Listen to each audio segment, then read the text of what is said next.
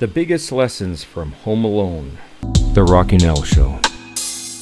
One of the biggest parts of the holiday season is watching Christmas movies with your family. One of my favorites is an old time classic called Home Alone.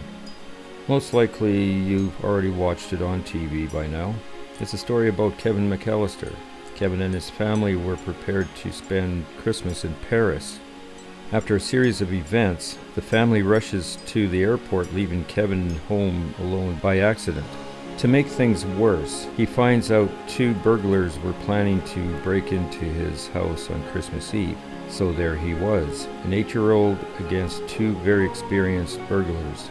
They had already robbed other houses in the neighborhood. His house was next. So what did Kevin do?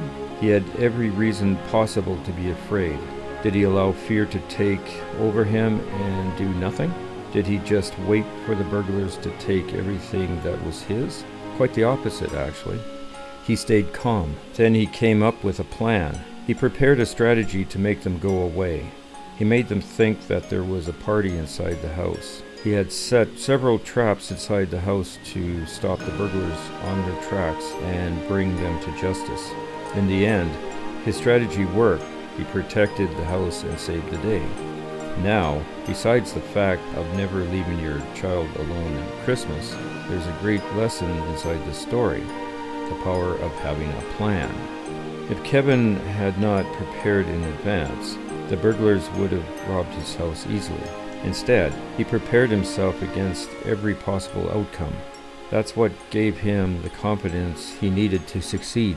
Next time you know difficulties are coming your way, don't allow fear to take over you. Instead, stay calm and prepare a plan. This will allow you to stay focused and achieve your goals. Happy holidays. To all you listeners and podcasters out there, I wish you all a Merry Christmas and Happy New Year. I hope you found this podcast informative.